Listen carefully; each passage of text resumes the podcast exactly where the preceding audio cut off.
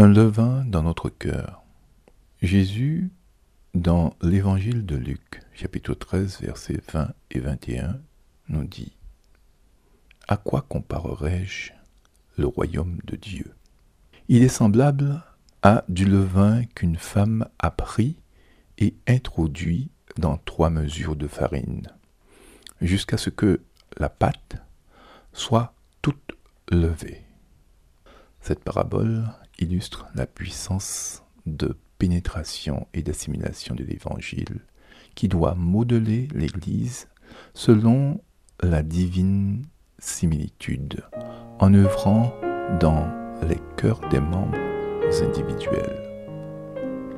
Comme le levain opère sur la pâte, de même le Saint-Esprit agit sur le cœur humain, absorbant toutes ses capacités et son potentiel, amenant l'âme, le corps et l'esprit en conformité au Christ.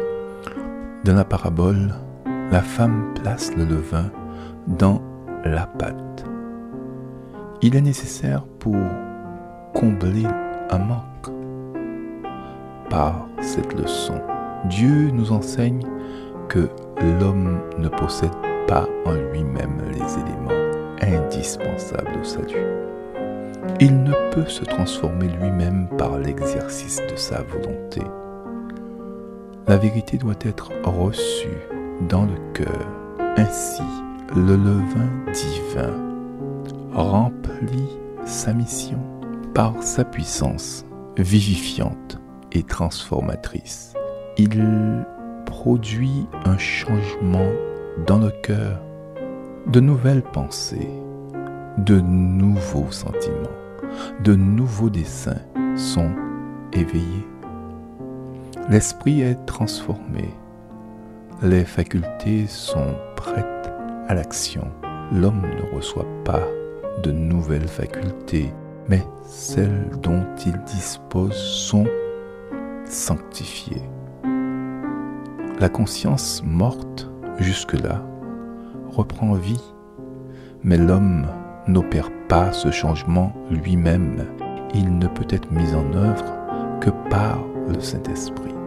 Tout être qui aspire au salut, humble ou puissant, riche ou pauvre, doit se soumettre à l'action de cette puissance. Cette vérité est présentée dans les paroles du Christ à Nicodème, dans Jean 3, verset 3 et les versets 6 à 8. En vérité, en vérité, je te le dis, si un homme ne naît pas de nouveau, il ne peut voir le royaume de Dieu.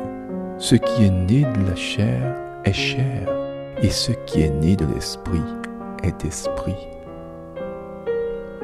Ne t'étonne pas de ce que je t'ai dit. Il faut que vous naissiez de nouveau. Le vent souffle où il veut et tu en entends le bruit, mais tu ne sais pas d'où il vient, ni où il va.